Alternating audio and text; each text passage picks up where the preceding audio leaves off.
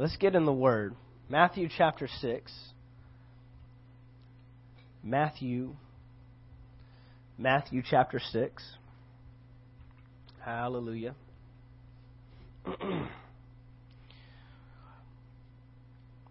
God is so good. You agree with me on that? There is so much that He has done, yet He, can he still continues to do more. He still continues to do more in our lives. He still continues to present more to us. And I am in awe of what God is doing through this church. I'm in awe of what He's doing in your lives.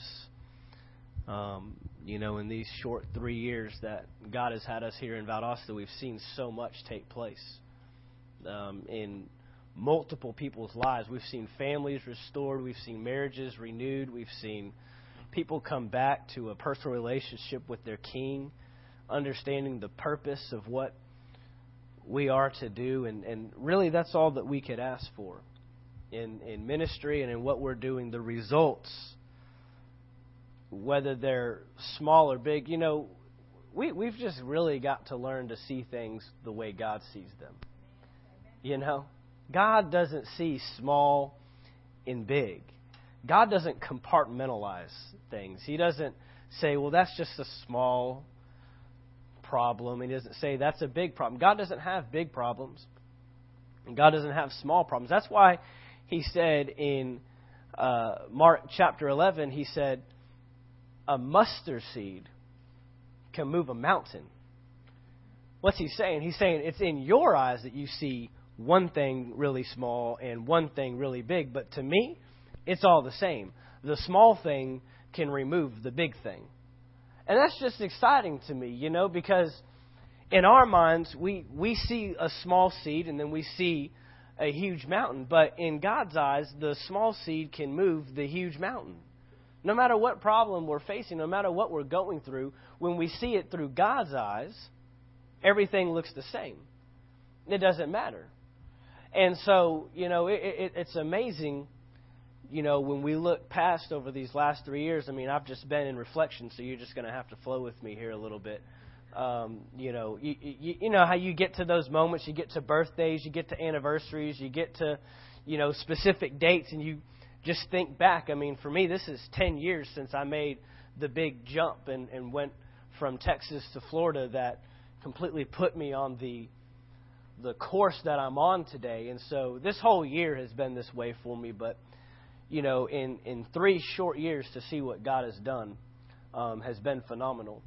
And uh, some of you know what I'm talking about because you were there personally. You are one of those that you know you wouldn't be doing what you're doing today had it not been for uh, the message of the kingdom and, and, and the, the purpose being brought back in and the conversations that we've had and the in your face stuff that we've had um, and those small little moments.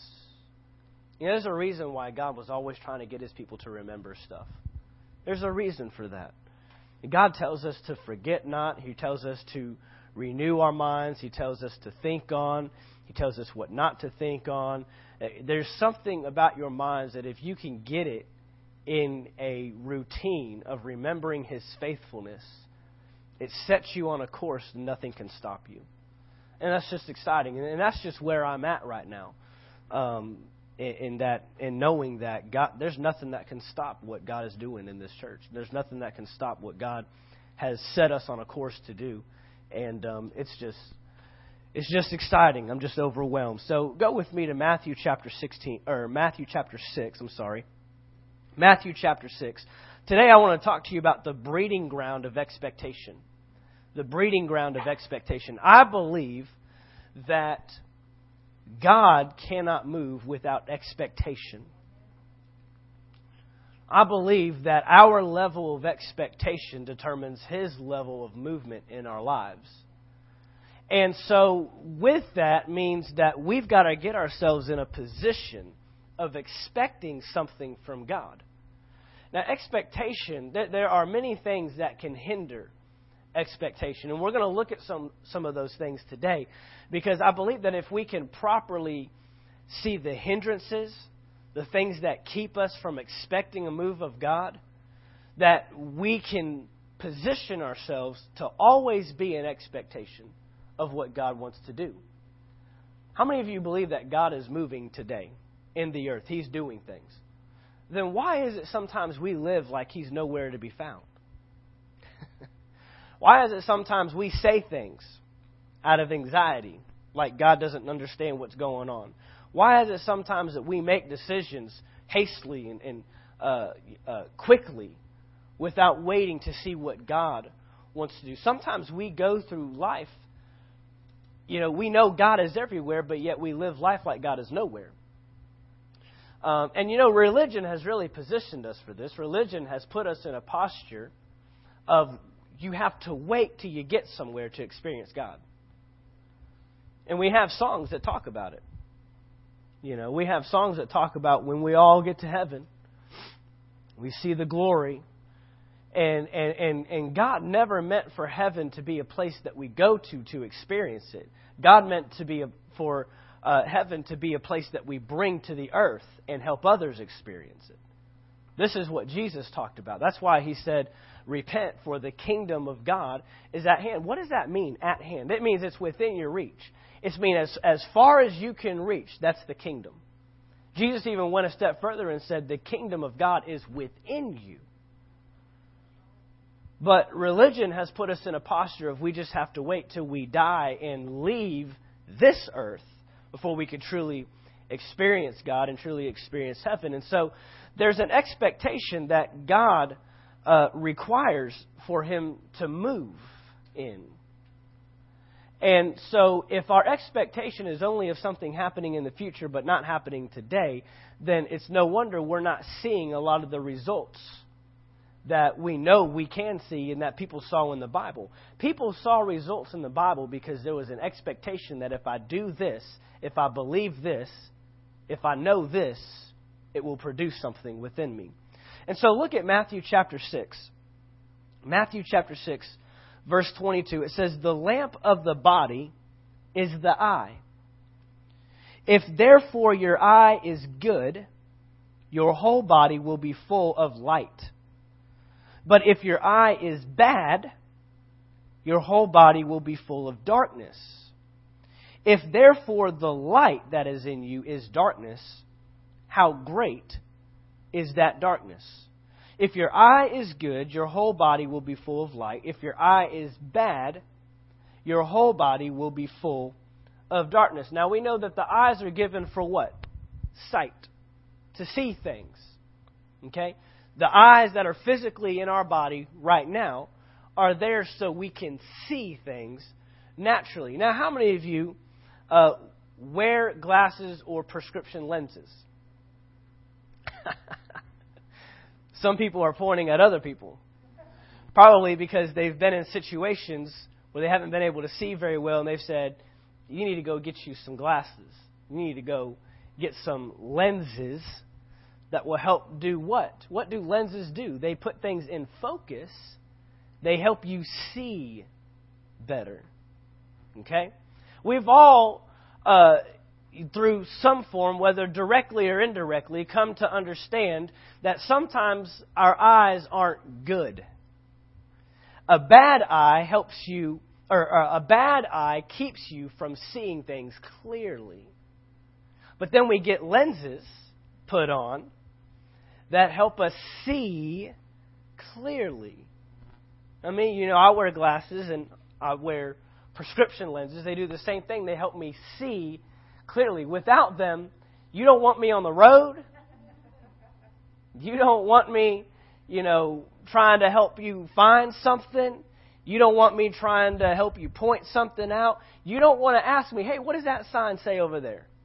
Without the lenses, you don't want me doing that. But when I've got the lenses on that correct my vision, help me see clearly, now I can now things have been brought into focus and I can help direct things. So he says, if your eye is good, your body will be full of light. The body responds to what the eye sees. But if your eye is bad, your body will be full of darkness. Now, light and darkness in the Bible uh, most often refer to knowledge and ignorance. A lot of times in the Bible, when light is spoken of, they're saying there's knowledge attained. But darkness refers to the lack of knowledge, or what we call ignorance, not knowing something. So, if the eye is good, our whole body's full of light. If the eye is good, there's knowledge. We know something. Knowledge is a result of seeing things clearly. But if your eye is bad, your whole body will be full of darkness. Ignorance is a result of not seeing things clearly. We see this. So there is a uh, there is a need for us to see things the way they really are. There is a necessity for us to see things clearly. Now, there's a word that we use when you see things clearly, it's called to recognize. Recognition.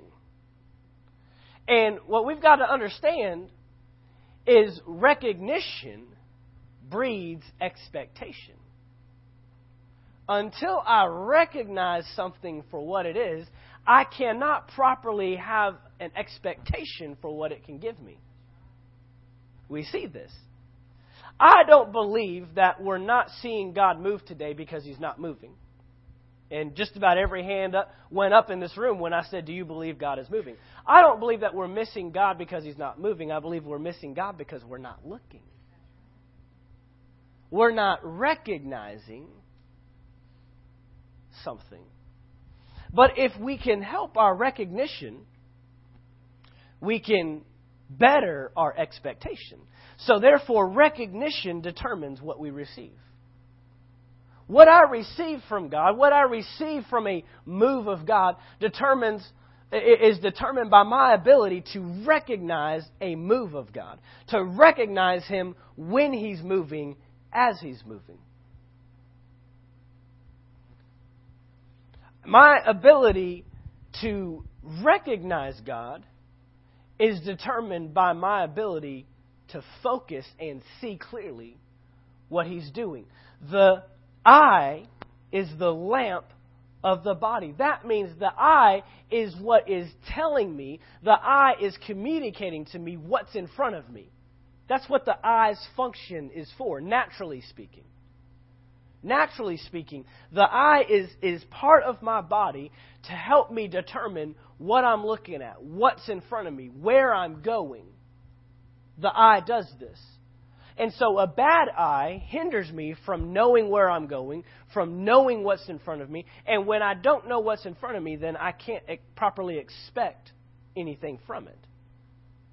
So go over to John chapter 4. We're going to see this in action. We're going to see this in action. Because the eye works in conjunction with something else.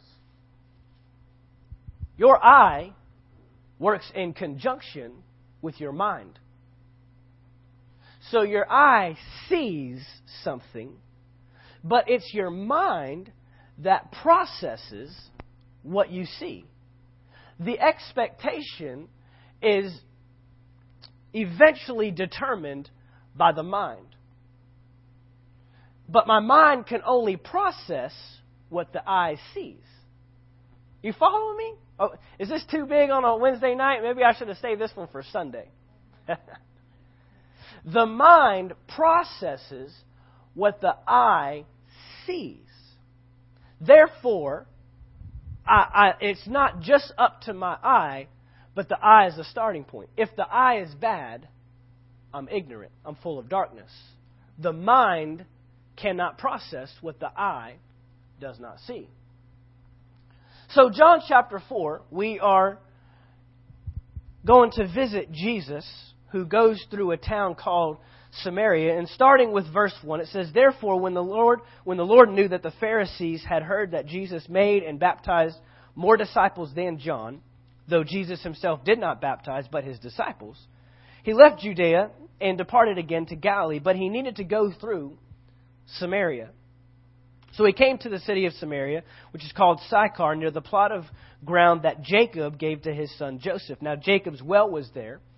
Jesus, therefore, being wearied from his journey, sat by the well. It was about the sixth hour. A woman of Samaria came to draw water. Jesus said to her, Give me a drink.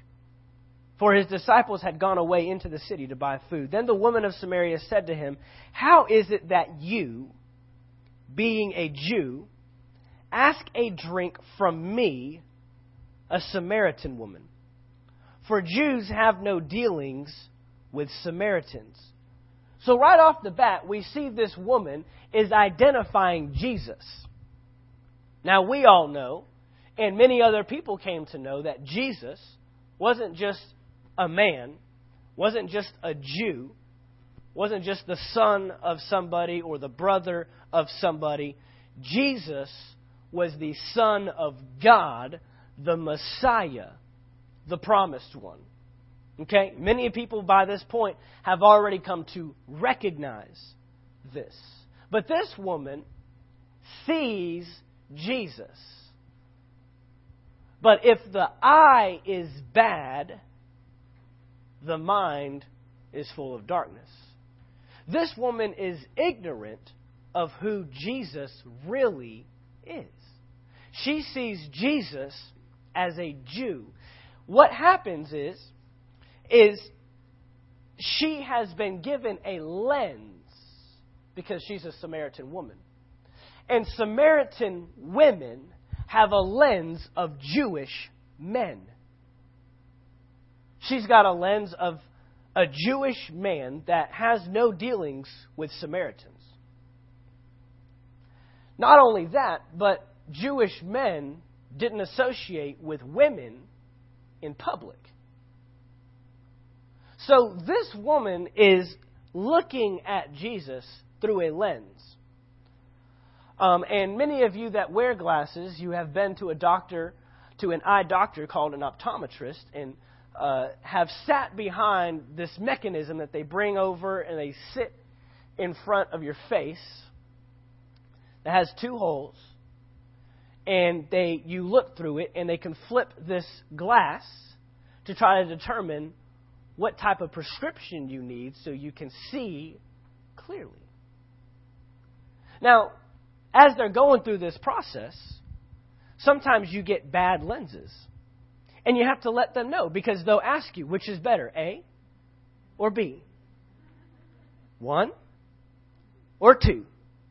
How about three? Oh, three's better. Okay, how about three and two? And they'll flip this thing and play around until they get it just right. And you can see the little letters at the end of the wall that were just blobs before they placed this thing in front of your face. And so what happens is is sometimes we get lenses that are skewed. Sometimes we get lenses put on us that don't allow us to see as clearly. See, lenses don't always help you. Sometimes lenses hurt you. And what we have to recognize is that our ability to recognize when God is moving is sometimes hindered by the lenses that are placed on us as we go through life. See, some of you may have not had a great childhood. Maybe you came from, uh, you know, a, a broken marital relationship. You saw your father and your mother split from an early age, and so you have a skewed relationship of what a godly kingdom marriage should look like. That's a lens. You've just had a lens placed on you, and that lens has hurt you, not helped you. And so now we've got to get behind God's revealing mechanism, and we've got to determine how we can get a better lens. Why? Because I need to recognize what a godly marriage looks like. I need to go to the Word. Because the Word will always give me clarity. The Word will always help me identify. The Word will always help me recognize. So we see this Samaritan woman, she sees Jesus through a skewed lens. He's a Jewish man that does not have associate with does not associate with me. In essence, she says this: You have nothing to offer me. But how many of you believe Jesus has something to offer everybody? How is it that you, being a Jew, ask a drink from me, a Samaritan woman? For Jews have no dealings with Samaritans. Look at verse 10. Jesus answered and said to her, If you knew the gift of God, don't you sometimes just want to tell that to people in your life? They write you off, man, because they have a skewed lens. You're uneducated. You don't have a degree. You didn't go to school long, long enough. You, you, came, you came from a broken family. You don't make enough money. And they put on a lens where they don't recognize what you really have to offer. And they write you off. Maybe it's people that have known you for a long time, and they look at you through the lens of everything you used to do in your past. And that's all they see is someone that they used to smoke with and drink with, someone they used to run wild with, and that's all they see. And now all of a sudden you're preaching kingdom, you're telling them you can change your life. I, I, I've got an answer for you. You can make things better. And they're saying, You? You can do something for me? Why? Because they have the lens on.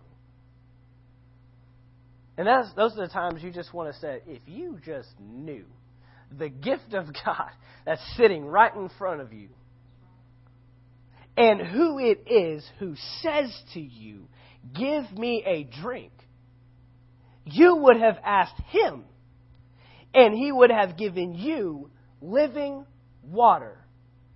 So her inability to recognize who Jesus is has hindered her expectation of what Jesus can bring.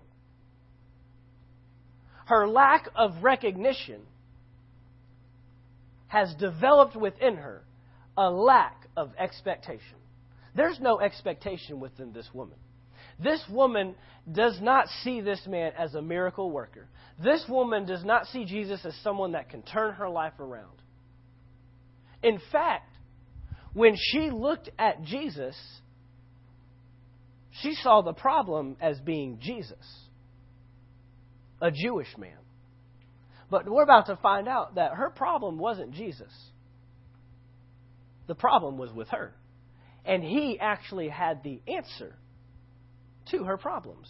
Verse 11 The woman said to him, Sir, you have nothing to draw with, and the well is deep.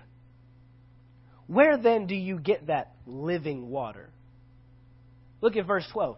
Are you greater than our father Jacob, who gave us the well and drank from it himself, as well as his sons and his livestock. Now, God referred to himself many times as the God of Abraham, Isaac, and Jacob. And she's asking, Are you greater? Well, he could have easily answered, Why, yes, I am. I am God in the flesh. I am the God of Abraham, Isaac, in Jacob. And Jesus did this one time over in John chapter 8. He's got a big old dissertation with the Pharisees, and they say, Are you saying that you're greater than our father Abraham? And he says, uh, Yep, I am. You got it right. Why? Because a lack of expectation or a lack of recognition breeds a lack of expectation. She has no expectation. And so she asks silly questions like, Are you greater than our father Jacob. Well, I'm actually the father of Jacob. I'm actually the one that put him in this planet. Jesus answered and said to her, Whoever drinks of this water will thirst again, but whoever drinks of the water that I shall give him will never thirst. But the water that I shall give him will become in him a fountain of water springing up into everlasting life. What he's saying is, is you ought to have a deeper expectation of what I have to give you. But because you don't recognize what's in front of you, the woman said to him, Sir, Give me this water that I may not thirst, nor come here to draw. So now she's starting to develop a little bit of a need. Sometimes you've got to need and want what God has for you. Sometimes we, we, we, we say we want a manifestation of God, but yet we still go to natural ways to accomplish something. Uh, to, to really, truly want what God has for you, you've got to put yourself in a posture. You've got to put yourself in a position to receive from Him. Do we really want it? Do we really want what God has? You know, there's times, you know, that I'll go to the store with my son Camden. He's three and a half years old, and he thinks he wants everything.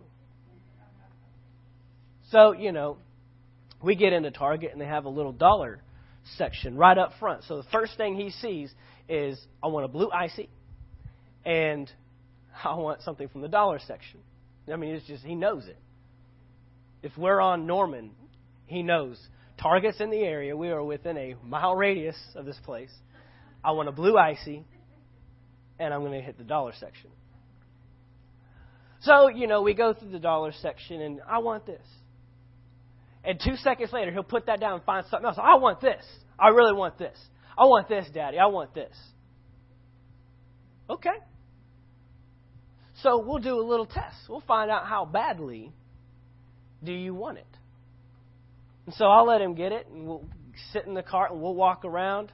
And as we're going along, when he forgets that thing is there, yeah, I'm that guy that will leave stuff in random places. I pull it out of the cart, leave it in the electronics section next to the iPads, because that's usually where we end up, is over by that section.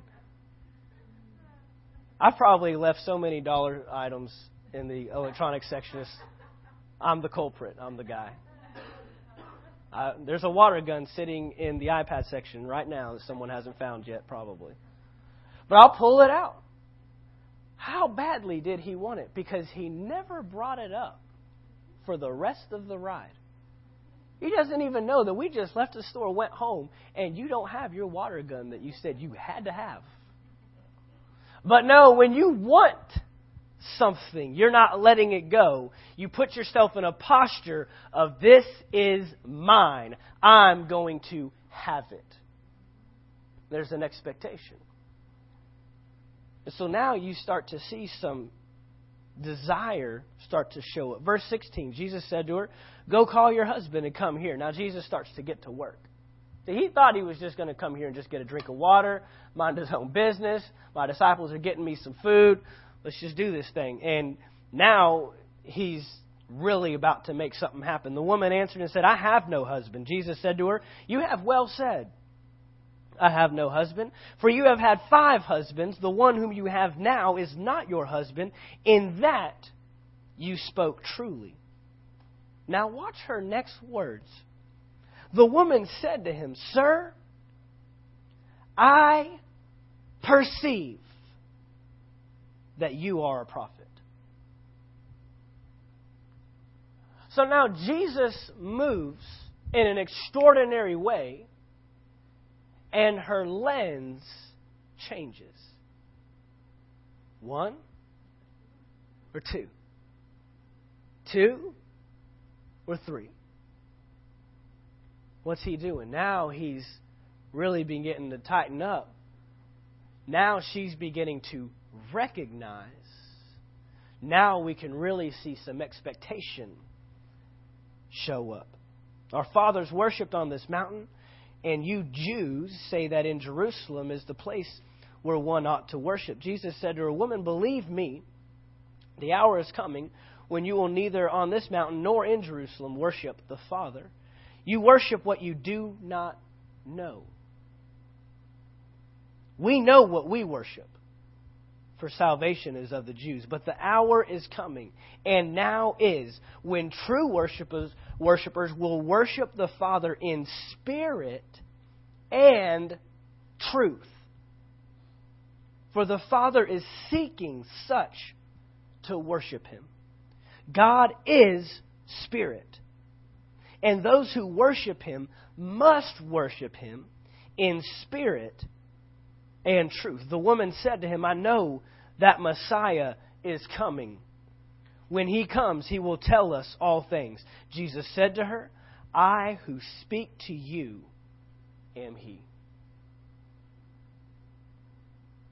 Revelation of who God is. Revelation of what was right in front of her the whole time. And now recognition breeds expectation her ability to recognize who was in front of her and what he had to offer developed an expectation you're the Messiah. You're the one. You're the one we've been waiting for. You're the one that we thought we've been worshiping. She goes on down and ends up going into the town, telling everybody that she has seen the Messiah saves her family, bring, uh, brings Jesus into the town. An, an open door shows up because one woman was able to recognize what was in front of her. This need and necessity to recognize what is in, in front of us is so vital if we are going to see God move in our lives. How many times do we miss a move of God in our lives because we just didn't recognize when He moved? But every time I recognize Him moving, I now am presented with an opportunity to expect something great from Him. Look at Mark chapter 6. We see this same theory take place in Mark chapter 6. Jesus grew up just like anybody else as a child with a family.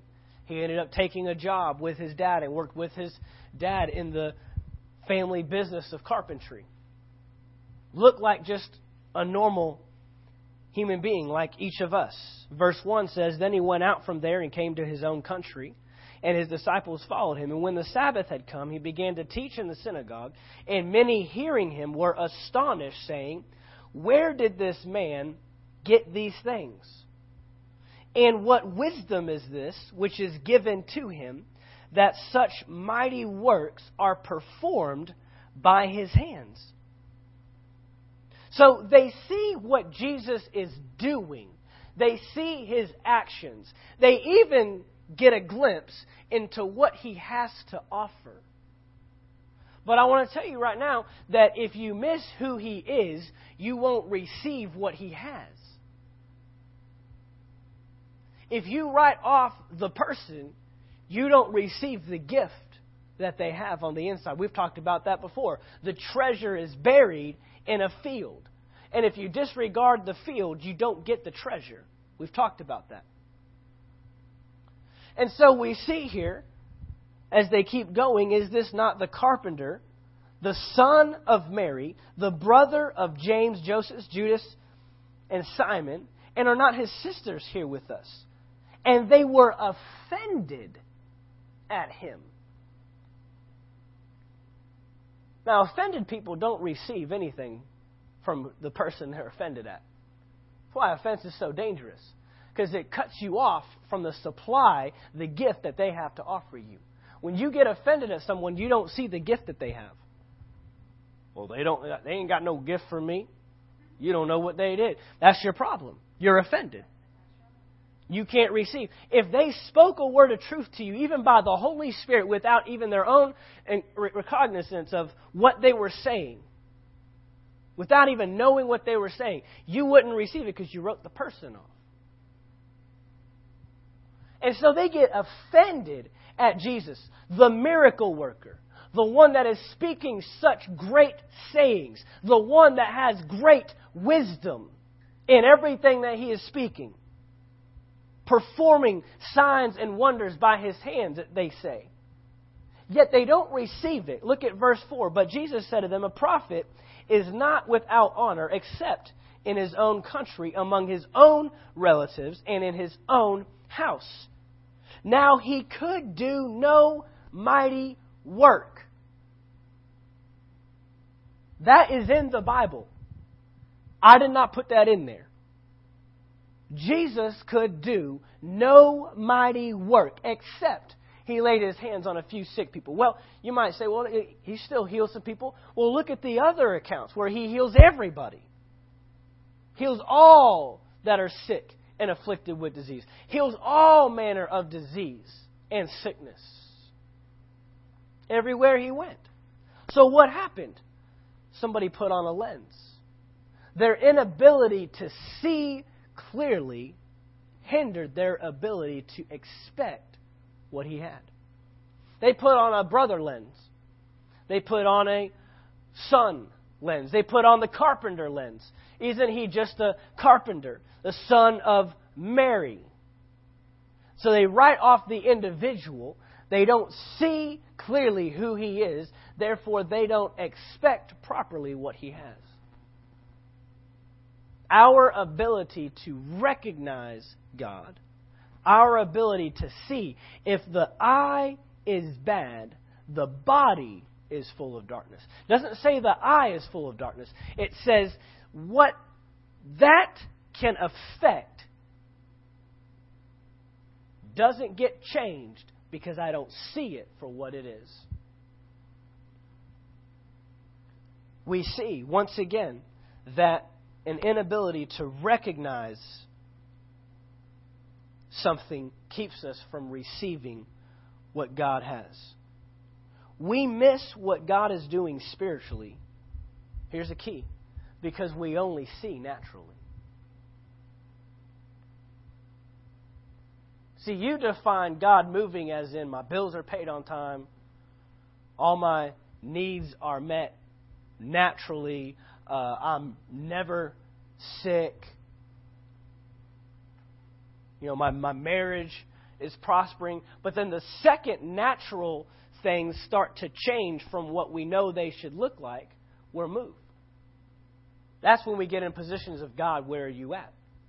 God, why is this happening? Why? Because something in the natural? Well, what did Jesus tell the woman at the well? God is spirit. So what's he saying? If you're going to recognize me, you're going to have to see spiritually. He used a word, or, or uh, the, the Bible used a word for the woman at the well. It said that when she perceived, perceive means to process. Perceive means, means to understand what I'm seeing. Look at Matthew chapter 13. Matthew chapter 13.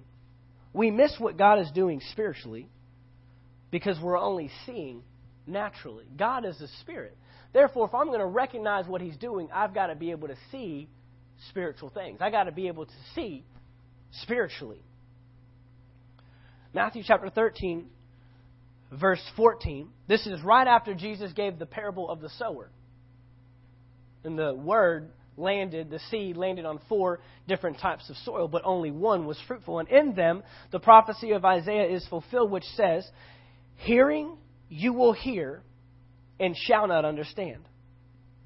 Seeing you will see and not perceive. For the hearts of this people have grown dull. The position of my heart determines how I see. The position of my heart determines how I see. What ultimately happened with the, uh, the people at Nazareth was a term that we call familiarity. When I become familiar with something, my expectation is limited. Familiarity sets an expectation beforehand before I even come into contact with this person, I already know what I'm going to get. I've become familiar. And so it says here that the hearts of the people have grown dull. Their ears are hard of hearing. Their eyes they have closed, lest they should see with their eyes and hear with their ears, lest they should understand with their hearts and turn, so that I should hear them. But blessed are your eyes, for they see, and your ears, for they hear. For assuredly I say to you that many prophets and righteous men desired to see what you see and did not see it, and to hear what you hear and did not hear it. He's speaking to people that have the Messiah standing right in front of them, yet don't even recognize him for who he is. The religious people had developed a hard heart towards Jesus and his message of the kingdom. So they didn't recognize clearly, even though they had eyes to see, they did not see.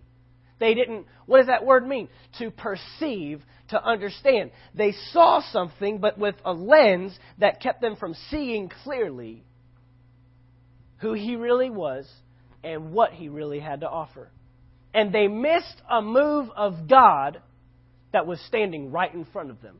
I want to tell you today there are people, church people, godly people, that are missing moves of God on a daily basis because they're not looking. They have improper lenses. Look at this in the New Living Translation. This fulfills the prophecy of Isaiah that says, When you hear what I say, you will not understand. When you see what I do, you will not comprehend.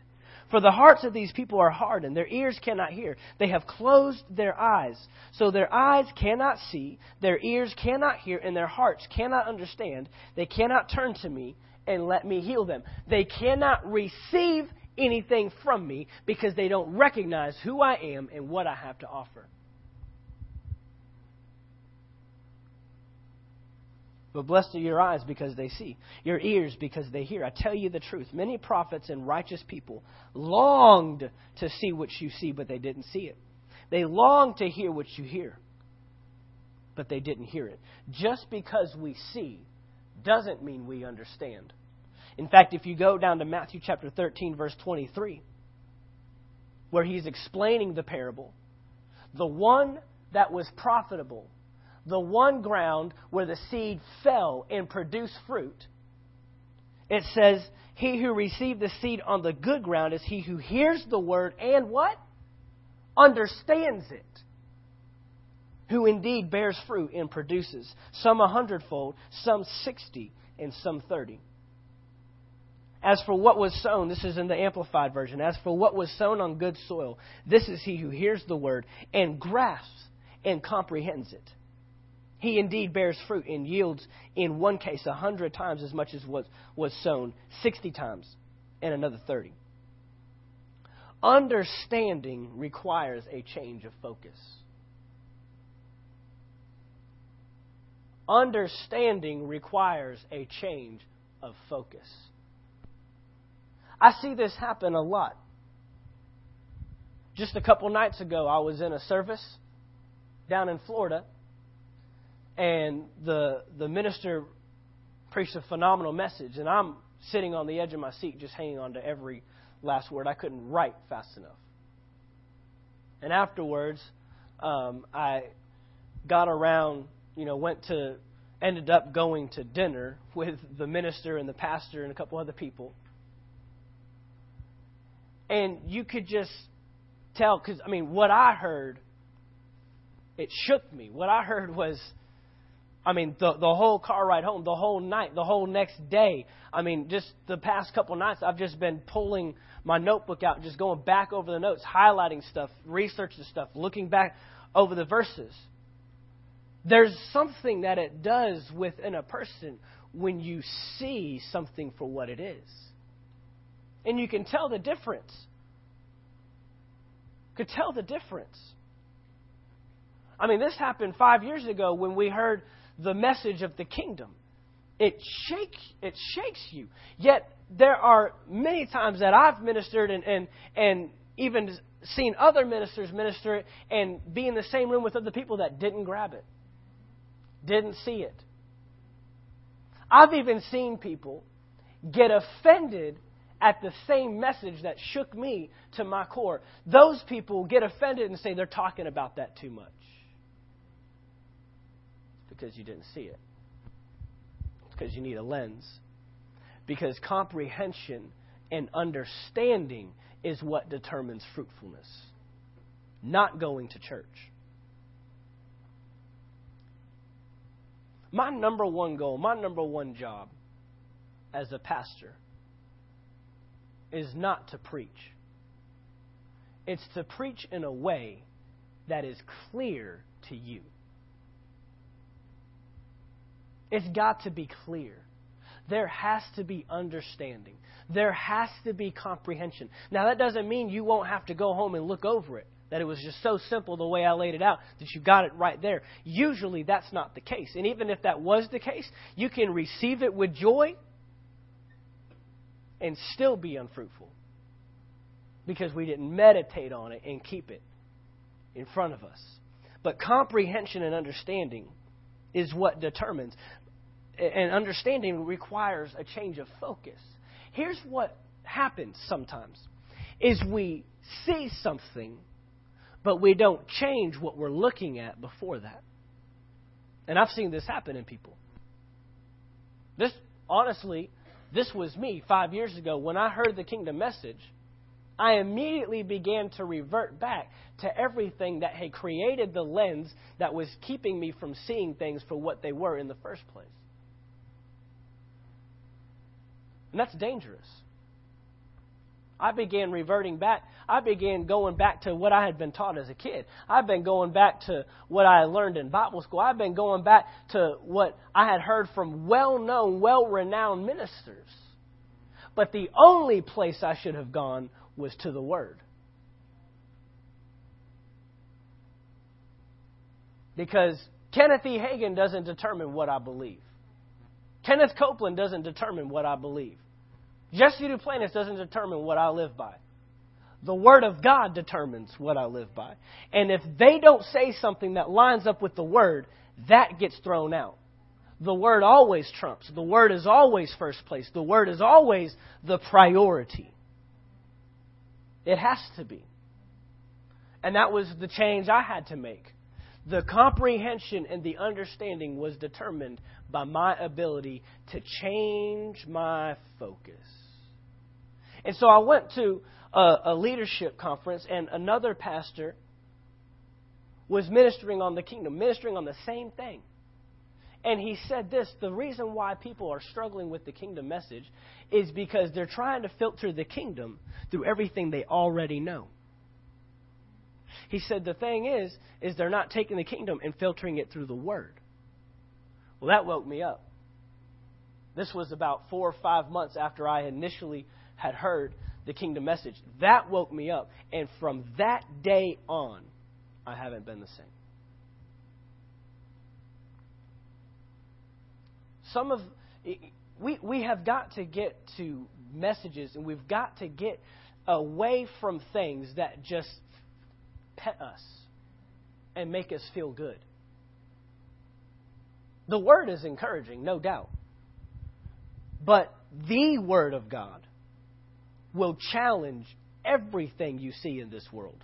And if it doesn't challenge it, we may need to look and say, what am I giving myself to? It should be thought provoking. There should be things that I say that mess you up. There should be things that I say that make you think, is that in the Bible? It should be that way. It shouldn't just be, man, that was good. Man, Pastor Mark preached a great message. And you should have heard what Pastor Mark. No, it should be, you should have heard the word that was brought today. Because really, I'm just a vessel, guys. This isn't based on me. This isn't based on my knowledge and my ability to, to communicate the word and articulate scripture to you. This is on your ability to line your faith up with the words that are being spoken. look at one more verse, 2 Corinthians chapter 4. When things are out of focus, we miss out. When we don't see things clearly, we miss out on what it has. But when I can get things in focus, when I can see clearly what's right in front of me, now I can develop an expectation for what that thing has to offer me. The better the focus, the better our recognition. The greater my recognition, the greater my expectation. 2 Corinthians chapter 4, we've seen this before. Therefore, we do not lose heart. Even though our outward man is perishing, our inward man is, re, is being renewed day by day. For our light affliction, which is but for a moment, is working for us a far more exceeding and eternal weight of glory. While we do not look at the things which are seen, but at the things which are not seen. For the things which are seen are temporary, but the things which are not seen are eternal. That word, those words, while we do not look at, does not mean to ignore. We've seen this before. It doesn't mean to ignore. It means to change my focus. It means I'm not gazing upon this anymore. I'm changing my focus to something else. I'm changing my focus to the Spirit rather than the natural. We miss God because we only look at the natural. We, our culture has trained us and developed us to appeal more to our flesh than our spirit. Brother Hagin said this, Kenneth E. Said this. He said, God is more real to me than my wife laying in the bed next to me. That is a man that was more in tune with his spirit man than his natural man. And he was a man that never missed a movement of God. Never missed an opportunity for God to move in his life, no matter how great or how small. He's a man that has that seen multiple demonstrations of God in his life. Whether it be driving his car on an empty tank of gas, coming home from a meeting, and getting home even though he didn't have the gasoline to get there. Or whether it be Jesus entering his own room and having communication with Jesus himself. This was a man that was more in tune with the spirit realm. This is a man that was never sick a day in his life since God healed him of a heart condition. This is a man that the second a headache would try to come into him and try to have symptoms of a headache, he would speak to it and would go instantly. No Advil, no ibuprofen, no Motrin. I'm not saying those things are wrong, but this was a man that learned how to appeal to the spirit before the natural. This was a man that saw demonstrations and moves of God in his life that are that look a lot like what Jesus did. Jesus was a man that appealed more to his spirit than his flesh. And that's necessary in this life. Let's look at verse 18 in the message and we'll close. There's far more here than meets the eye. The things we see now are here today, gone tomorrow, but the things we can't see now will last forever. There's far more than what meets the eye. As believers, as citizens of the kingdom of God, we have access to another realm. We have an opportunity to experience a spiritual God and not be limited to natural circumstances in our lives. And God we're not missing God because He's not moving. I believe God is moving now more than ever. I believe that God is demonstrating Himself now more than ever. This man that I was listening to this past week, he said this. He said, Our culture has lost the ability to distinguish a true move of God. Because we call miracles coincidence. We call miracles luck.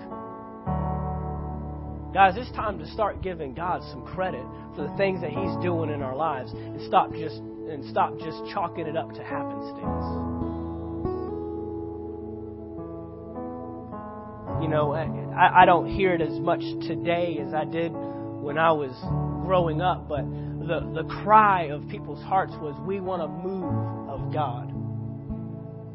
You know, you still hear today. We want revival. We want revival in our land. We want to be we want a revival in our city. You know, sometimes I, I wonder, you know, the fact that you're asking for revival is an admittance that you're dead. Because to be revived means that something's dead. But there are a lot of dead things around us, guys. There are some things that need to be revived. But I think the first thing that needs to be revived is our recognition of when God is moving in our lives. I'll tell you what, if you know, over in Matthew chapter 6, I'm closing, I promise. With Matthew chapter 6, Jesus said, Do not worry, do not worry, do not worry, do not be anxious. And the things that he told us to think on and reflect on, they weren't these big, awesome, mighty miracles. He said, Look at the flowers. They are more well dressed than King Solomon himself. Look at the birds. He just told us to look at everyday natural things that we could go look. You could go look at them right now. Go home and start go start smelling the roses. Start looking at the flowers. Go in your backyard and just watch the birds and just watch what they do knowing that your God that takes care of them cares far more and far greater for you. We're not missing God because He's not moving. We're not we're missing God because I just want to awaken you tonight. I just want to awaken us. This is, I'm preaching to myself, and you're just getting to hear me preach to myself tonight. Because especially for us. I, mean, I was talking to another minister. I was like, we are just so inundated. I mean, I'm I'm in this thing all the time. I'm in the Bible. I'm in the Word. You know, in ministry and and church and God and uh, Christianity and a Christian relationship and living right and blah blah blah blah blah. Get so inundated that it can become monotonous. It can become routine. I don't want any service here to be routine. I don't want any Sunday morning to be routine. I don't want any Wednesday night. I want this to be something that you walk through these doors with an expectation that God's going to touch me tonight. And I'm not going to build that expectation based upon if we do a healing line and people fall out and people start, you know, speaking in tongues and prophesying and doing all kinds of crazy. That there is an expectation that's drawn from the word that's just being ministered I hope you know that the Holy Spirit has moved tonight. I hope you recognize that. I hope you see that clearly. You can walk out that door saying, I was touched by God tonight. Because His Word is more powerful than anything else. His Word is more powerful than any demonstration that takes place now.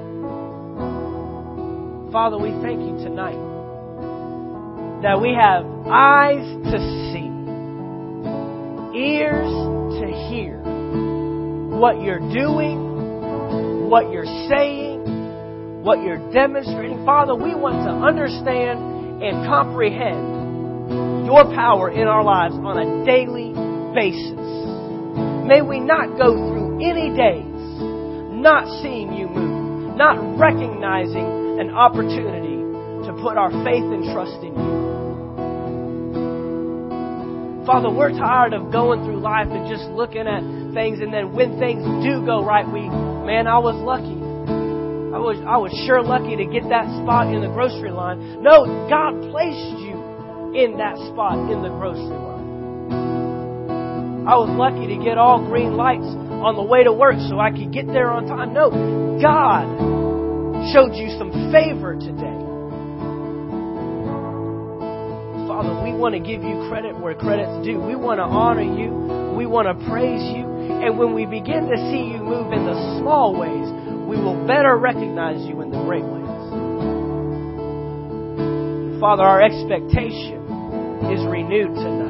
Our expectation of what you can do and what you will do in our lives, it is renewed within us tonight because we better recognize what you're doing in our lives. Father, I thank you for every person here. I thank you for their sacrifice and commitment to be here on a Wednesday to hear this powerful word. I pray that it changes them. I pray it changes their Thursday and their Friday. It changes their weekend. It changes their family. It changes their, their work life. It changes everything we do. Because that's what your word can do in our lives. We thank you for this tonight in Jesus' name. Amen. Amen.